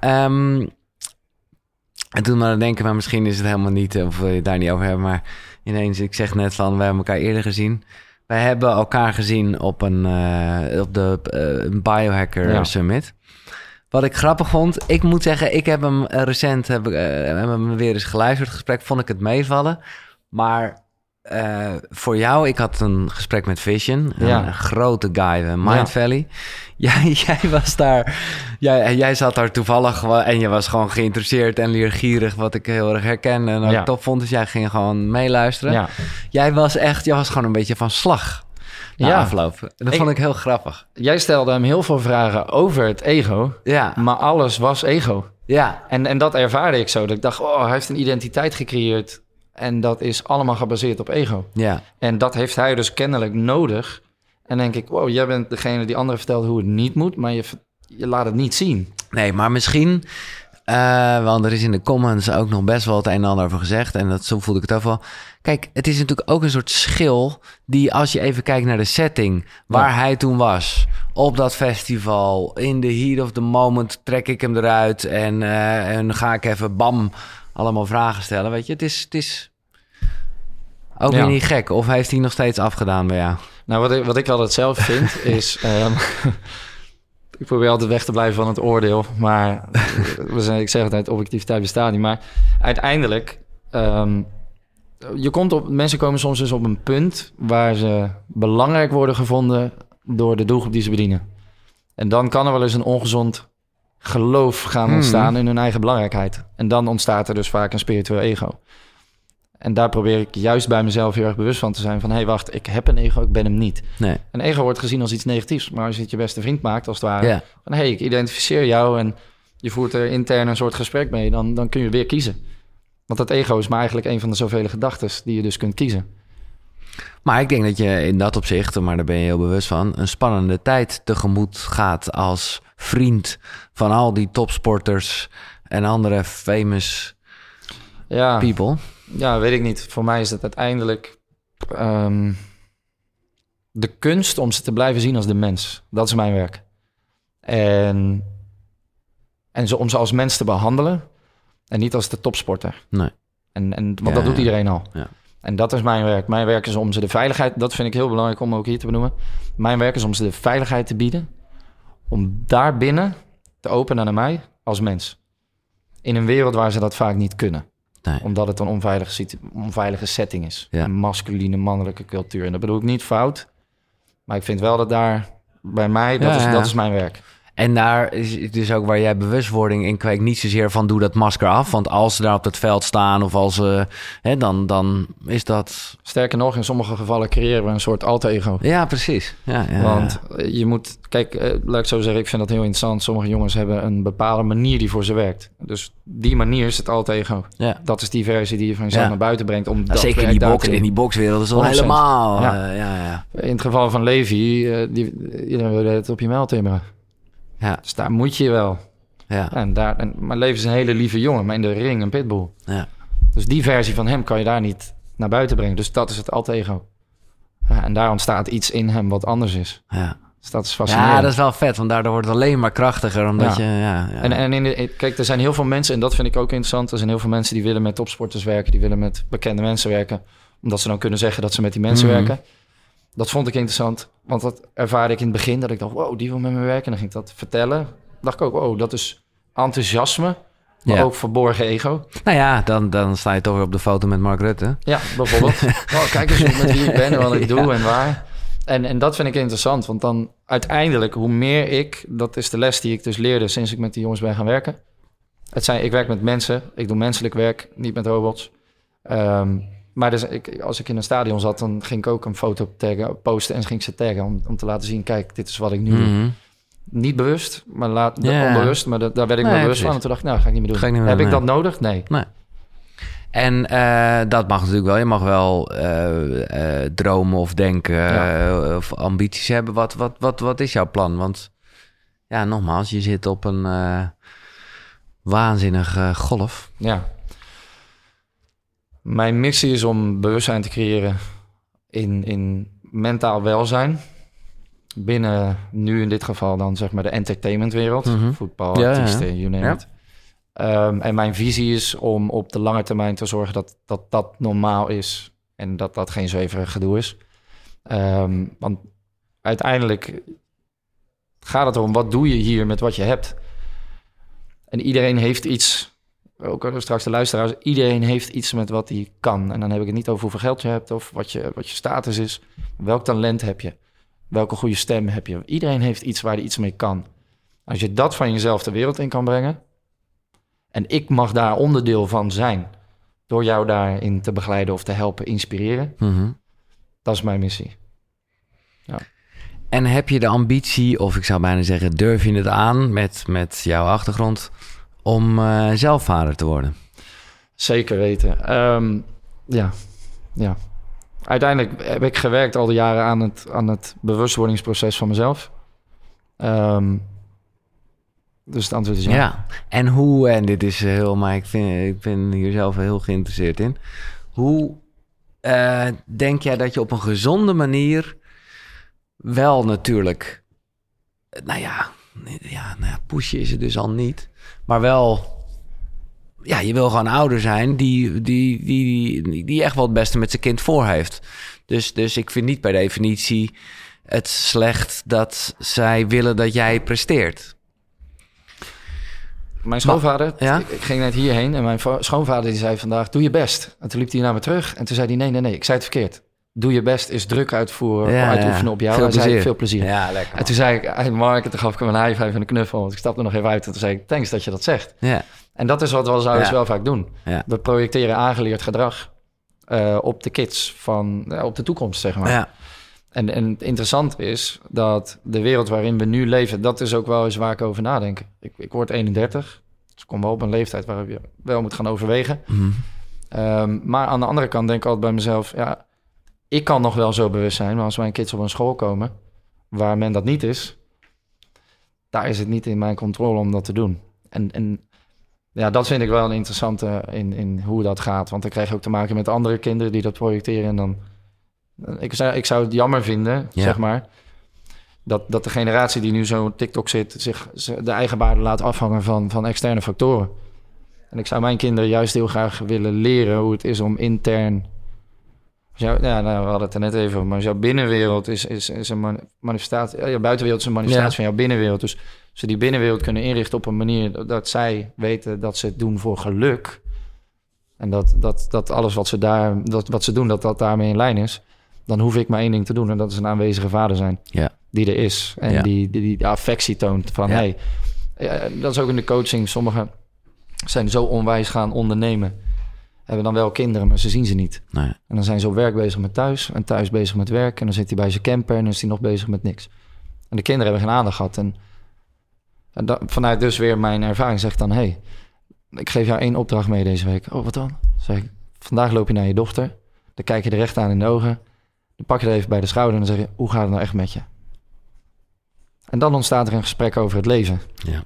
En daar ontstaat dus verbinding. En verbinding is wat we als mens nodig hebben. Nou, ik ben blij dat je dat nog even zegt, omdat ik zelf altijd, eh, en ik weet helemaal hoe je het plaatst, maar bij het woord geluk nog altijd denk, ja, geluk, geluk, geluk. Eh, eh, dat zou betekenen dat als je heel erg verdrietig bent, ehm, ja, dat je dat niet moet nastreven. Van, eh, hè, geluk heeft voor mij nog een beetje een soort roze bubbel waarvan ik denk, ik snap heel erg wat je bedoelt. Ja, de bedoelt- perceptie daarop is vaak Ja, van precies, maar iets- je bedoelt iets gewoon verbinding, is. echt voelen, Ja, gewoon dat. voor, als je, als je, nou. Ja. goed, wat is, wat is geluk voor jou?